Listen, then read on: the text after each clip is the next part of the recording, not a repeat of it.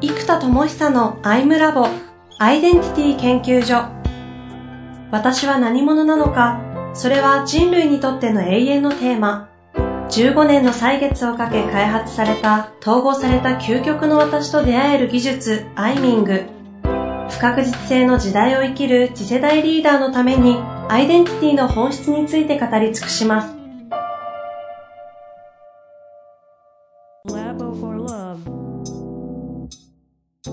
こんにちは、遠藤和樹です。生田智久のアイムラボアイデンティティ研究所。生田さんよろしくお願いいたします。はい、よろしくお願いいたします。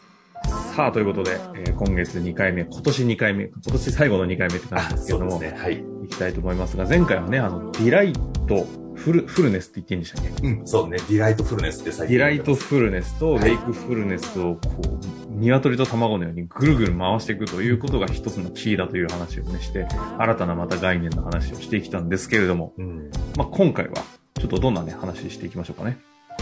えっと、そうですね。今回は、えっと、その、コーデミアで、まあ、えー、人材開発のプロが育つ、まあ、メタバース学園都市がコーデミア。で、ここにインサイトマップとかアイミングとかエネカラとかいろいろ修行した人たちが、ウェイクネスパークアイダモンで、こっちがまあ人の才能が開花する遊園地なんですよ。うんうん、で、ここで、えっと、どんどんセッションとかを提供していきたいんですけど、えっと、メタバースって概念をやっていきたいので、うんうん、えー、っと、何者でも何者にでもなれるっていうのが、メタバースの、まあ、必ずしもでもないんですけど、コンセプトの一つでもあるんですね。アバターを使える。はい。なので、えっと、そうすると、じゃあセッションをやるときとかワークショップをやるときに、えっと、コーデミア、例えば僕も生田智久という、まあ、生の顔で出たらいいし、うん、まあ、参加者も別に顔出してズームでセッションの練習したらいいと思うんですよ。で、これはミッキーの中の人たち、グーフィーとか、ドナルドの中の人たちなので、多分、ミッキーだけは顔出ししないとか、ディズニーもあるんだと思うんですけど、まあ、普通のダンサーの人たちだと別に、ダンススクールとか、ね、多分顔出して練習してるはずなんですよ。はいはいはい。なので、それはそれでいいですと。でも、ディズニーに来たら、もう、それは、田中さんがドナルドの中に入ってても、田中さんじゃってドナルドさんじゃないですか？うんうん、ってなっていく。そうすると、このウェイクフルネスパークでは、自分のやっぱアバターでワンオンワンセッションをやりたいんですよ。なるほど。え、ちなみにこれメタバースの世界って何者でもなれるっていうのは、あの、生田さんが解釈したではなくて、実際そういう文脈そうです。あの、メタバースの定義がいろいろ、まだ、あの、世の中完璧には決まってないんですけど、はいはい、メタバースの中に、こう、アイデンティティが何者でもなれるよとか、えっと、まあ、これも必ずしもではないんですけど、NFT で、あのこの、えっと、アイデンティティ、自分の ID を管理できて、なりすましはできませんよとか、あとエコノミーが発生して、できればそこで稼げたらいいですよねとか、うんうんうん、こういうなんか現実社会をできるだけメタバース化しようとした時に、現実社会でできることをできる限り持っていこうって発想があるんですよ。で、一応まあベースとしては3次元空間でそれができますよと。なので、メタバースだとどんなアバターでもいけるじゃないですか。うんうんうん、っていうのがコンセプトなので、メタバースって歌うときに、世の中の定義にできるだけ即した方が、あの、提供しやすいんです確かに確かに。で、この時に、うちは教育とかセッションの場なので、3次元空間うろうろ歩くのってちょっと時間のコストがもったいないなと思っちゃうんですね。スマホゲームって別にポチポチ建物クリックしたらそこでゲームが始まるんで、まあ、あんな感じの方がむしろ効率的かなと思ってるんですよ。なので、そこまでうちは3次元にこだわらないんですけど、ただ、えっと、あの、ロールプレイングゲームとかでも、フィールドは3次元のキャラクターで、えっと、出会って話すと、なんか、キャラクターが出てきて吹き出しが出て対話モードになるじゃないですか。だから、あのモードができればいいんですよ。で、ここをメタバース上で、えっと、再現できればよくって、そうするとじゃあコーデミアでインサイトマップセッションを修行した人たちが、例えばインサイトマップのアプリを使って、えっと、ウェイクフレンスパークアイダモンの、えっと、これはインサイトマップを提供する、えっと、迷路がジレンメイズっていう、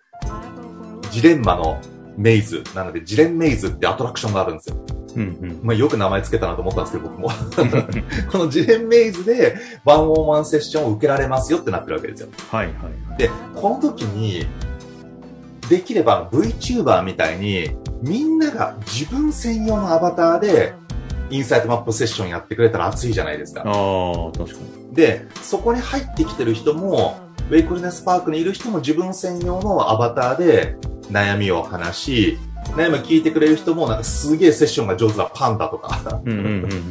すげえ困ってるドラゴンとか、なんかそういうのができたら面白いじゃないですか。はいはいはい。で、これを実現しようと思うとですね、えっと、今、僕の VTuber は作ったんですよ、東郷中道っていう。でも、これはもうキャラクターデザインのプロに頼んで、で、ライブ 2D っていう技術で、その、1枚を3次元で動くようにしてるので、東郷長道ってあの、イケメンの、あれですか？そうです、そうです、そうです。おおあ、彼ですね。そう。だから、体に関性が高いですよね。そう、アイダモンでは僕あのキャラで出るんですよ。生身の生田智久で出ない。ええまあ僕の場合自分があれだとほとんどの人にバレてるから、あんま今も意味ないけど。中の人っていうのを、うん大体みんなこっそりにしとくんだけど、もうバレてるので、確かに中川のキャラの方が濃いっていうね。そうそう。でも、まあ、ほら、それはあの、漫画のキャラの声優さんの顔がバレてるのとちょっと近くって、はいはい。まあ、それもプロだからバレてて仕方ないんですけど、えっと、ここで、えっと、で、僕の場合そのキャラクターデザインとライブ 2D 化するモデリングっていうんですけど、これもプロに頼んでモデリングして、えっと、トラッキングするソフトを使ってやってるんですよ。うんうん。で、トラッキングするのが、例えば FaceRig っていうアプリを使って、で、OBS っていうライブストリーミングソフトで読み込んで、えー、Zoom につないでやるとか。うんこれ結構やっぱり難易度高いんですよ。うん。うんうんうんで、少なくともキャラクター生成とライブ 2D のモデリングが、まあ、単純に何十万かかかっちゃうので、じゃあみんながって作れるかっていうと無理じゃないですか。うん。はいはい。で、ここでやっぱり僕がやりたかったのは、みんながこの VTuber みたいなやつを作りたい、作れる状態にしたいんですよ。そうすると、何者にでもなれる状態で、リアルバースでのアイデンティティが関係なく、このパンダやこのドラゴンが何者かわかんないわけですよ。で、お互い、まあ、いい意味で素性を隠せるから話せることもあればう、んうんあと、なんていうのかな。そう、やっぱそれが大きいんですよ。なので、それができる状態を実現したいんですね。確かになんか生田さんの世界ってメタバースとリアルバースと、えっと、インナーバース。インナーバースですよね。はいインナーバースの話ってなかなかリアルバースのこのアイデンティティでやるのって厳しいんで、ここがアバター化されてメタバースできるっていうのは非常に、なんか心理的にもすごいわかるなって感じそうですよね。で、これがいい意味で自他の分離が起きる。うん。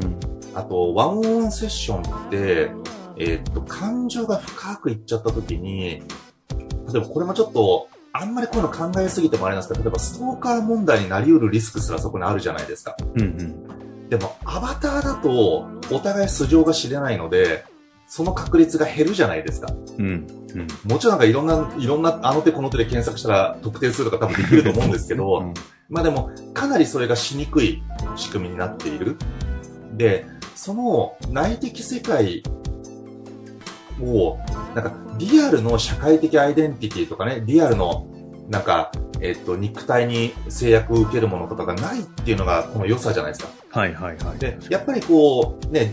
私たち研修やるのも、自分が望む世界のようにあり、ありましょうとか、あと実現できる前提で頑張りましょうっていうのもうマインドとかそういうの基本じゃないですか。うん。うん。だけどこれが例えば、じゃあ、まあ、まあすごくちょっと安易な表現になっちゃうからあれなんだけども、例えば大富豪になりたいんだったらもうキャラクターが大富豪なんですよ。例えば。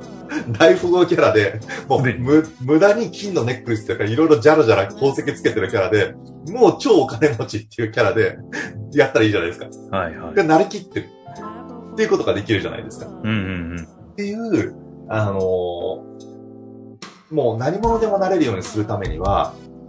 えっと、AI でこれを自動生成できるようにならなきゃいけないんですよ。で、そうすると自動生成するときにどうするかっていうと、まずやっぱベースは自分の顔を使いたいじゃないですか。で、そうすると自分の顔を、ちょっと違う人の顔にまず写真を、えっと、変換する仕組みが、えっ、と、必要なんですよ。うんうんなんで自分の顔のまんまだと微妙なので、まず写真をと似てるけど違う感じの顔に変換するんですよ。で、この今度変換した顔を、えっと、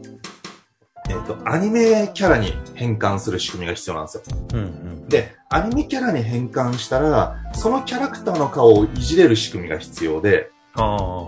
で、そうすると、自分っぽいけど違うアニメキャラの自由な顔が作れるじゃないですか。はいはいはい。で、さらにこのライブ 2D のモデリングを AI が自動でやって、で、トラッキングして、えーバーチャルカメラにすると、ズームに読み込めるんですよ。うーん。というところまで。えっと、実際にもうそこ、それでやったんですね、生田さんのその、えっと、東郷中道くん。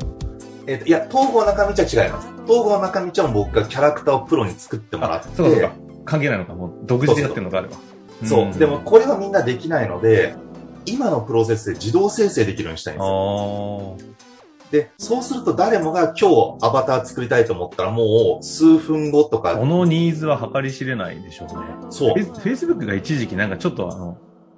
あアバター作る程度のやつやってた時にバーってみんなやってたじゃないですか。あのシーンなんで相当やりたいですよね。占いしたいぐらいの。で、ここやっぱ日本のカルチャーが VTuber とか、あの、アニメキャラクターなんですよ。で、海外のはアニメとかゲームじゃなくって、どっちかってこう、あゲームなんだけど、こう、三次元系になるんですあの、本当に Facebook っぽいやつ。そうかも。じゃなくって、多分、日本得意なライブ 2D とかアニメっぽい感じだからそっち側が多分ね、日本のカルチャーなんで、やっぱそっち側でやった方が世界にも広がりやすいし、例えばそれがドラゴンボールのキャラとか、だから、その、キャラそのままだとまずいので、ベジータっぽい感じとあ。か、うん。うん。そういうのは AI が、えっと、修正して作れる仕組みにするんですよ。例えばじゃあ、僕アインシュタインに憧れてるとしたら、自分の顔とアインシュタインの顔を合成した、まず顔写真を作って、はいはい。その顔写真をアニメの顔にして、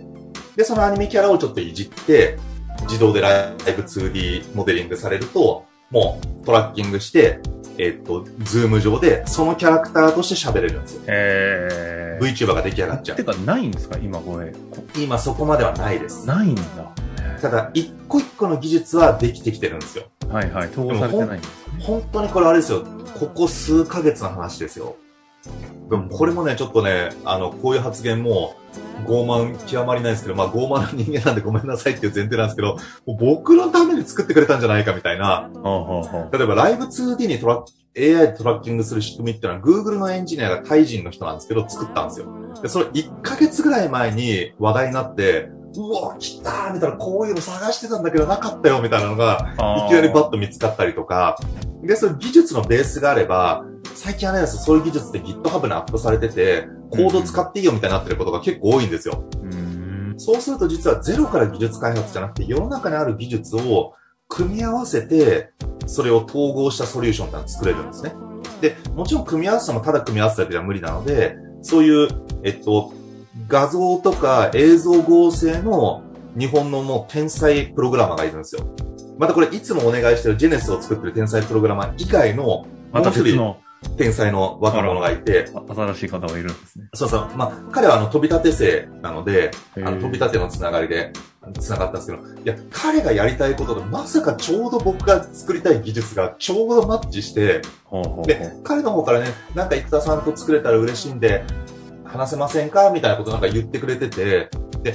最初はね、じゃあ何作るかとか接点そこまで作るかわかんないけど、まあ、とりあえずせっかくだからね、ご縁だから話そうよとか言って、話してたら、まさかの、いや、これ作りたいんだよねって話をしたら、いや、僕実はそこ超専門でそればっかりやってますみたいな話で、え、マジでみたいな、じゃあ作ってよってことで、今、あの、開発を、あの、へー進めてもらってるところですね。うん。え、よく、ちょ、全然知識がないんですけど、よくスナップキャメラでしたっけ？スナップチャット、あの、スナップカメラとかに、うん。あの、アバター生成できるような機能みたいなのついてるじゃないですか。もう全然違うんですかああ、だあれ近いっす、近いっす。えっと、で、そこからトラッキングして喋るっていうところまでができるか？ああーでもスノーとかについてるやつはちょっと近いですよね。あ。はいはいはい。あれ顔こう動かしたら動くじゃないですか。あ、ですよね。そうです、そうです。だからあそこに近い感じ。でも、えっと、自分のアニメキャラの生成までができないじゃないですか。ああ、確かに、そう。アバター自体を、あれ元々あるキャラクターになるとかあるんですけど、アバターを、しかもちゃんと可愛いアバタ。ーのレベルに仕上げて、えー、ライブ 2D でできると。で、これができると何ができるかっていうと、メンタロイドのキャラもこれで作れるわけですよ。なるほど。そうすると、リアルタイムのセッションとかワークショップは、こう、ズームで、そのバーチャルカメラで喋るし、じゃあ、その自分のキャラがメンタロイドとして問答をしたり、日常のマネジメントもしてくれる。だからその、で、えっと、リアルじゃないところもそのアバターが、キャラがメンタロイドとしてその人を支援するし、リアルなワークショップもできるんですよ。で僕だと東郷中道で VTuber としてリアルでこうやってライブで喋ったり、動画コンテンツアップしながら、じゃあそのままワンオンワンセッションとか、個別化された、えートークとかはメンタロイドでできるので、そうするとメンタロイドと、この、えープラットフォーム上での、えーリアルの講座っていうのが、リアルとか、ライブの講座っていうのが同じ自分のアバターで提供できるようになるので、う。そうするとこの研修とか教育やってる人たちが、もうみんな自分のアバターで講義もできるし、動画も作れるし、メンタロイドが支援してくれるしっていうところまでを全部できるっていう、ここまでを今作ってるんですよ。そうすると構想の、な、えっ、と、方向としては、うん。実際に生田さんが提供していくコーデミアを含む、まあ、今ファシリテーション講座とかもいろいろ動いてますけど、はい。そういったものも、基本的には全員がアバター参加していく、あ、VTuber 参加していくっていう方向のイメージなんですか？えっ、と、ウェイクフネスパークはそうなっていきます。はあ、なるほどね。そういう絵ですか？そうなんですコーデミはリアルの顔でいいんですよ。別に。あ、コーデミアはね。そう。で、アイダモンは、その、だディズニーランドなので、ああ。コーデミアはドナルドの中の人とか、ミッキーの中の人がダンスを練習するのと同じように、ああ、なるほど。セッションの技術とかインサイトマップとか人材開発の技術を修行するうんところで、で、そこから、えっと、このアイダモンはウェイクフネスパークなんで、なるほどね。参加者も提供者もドラゴンだろうとパンダだろうと、すっげえ賢いキツネだろうと、いろんなキャラになって、お互いが可能性を開き合うっていう空間になってるんですよ。そっかそっか。だからコーデミアとかでリアルの自分のスキルとかを習得して自己革新を起こしたり自己開発をしたやつをもってして、アバ、アバターっていうか VTuber 化したうん形で、そっちの世界で教育業界でこういろいろ提供したり受けたりっていうことをやっていくっていう感じなんですね。そことです。で、ここがウェイクフネスパークアイダモンで、あみんなが提供する遊園地ができるじゃないですか。確かに。そうすると技術を学んだ人がこのアイダモンで経験を積めるんですよ。はいはいはい。やっぱりこう人材開発ってやっぱり1000時間じゃ全然足りなくって、うん。だから結局コーチングにしても何にしてもみんな勉強して、1万時間とか、まあ、数千時間有料セッションの訓練をやってないんですよ。それはプロとしてなかなか 2B では通用しないってなっちゃうから、うん、やっぱ 2C 向けになっちゃって、なかなか売れないっていうことになるんですよね。で、じゃあ、ここで例えば数千時間セッションの訓練をすれば、今度はクラウドソーシングで、今度エグゼシティって呼んでるんですけども、この具現化するリアライズタウンが、この次のメタバースに3個目があって。で、ここはもう本名で、えっと、えーまあ、クラウドソーシングや採用、ワンウォンテッドリーみたいなやつがあって、人材開発に特化したウォンテッドリーとか、えークラウドソーシングがあって、で、企業からの研修案件とかはここで、えージョインしていきますと。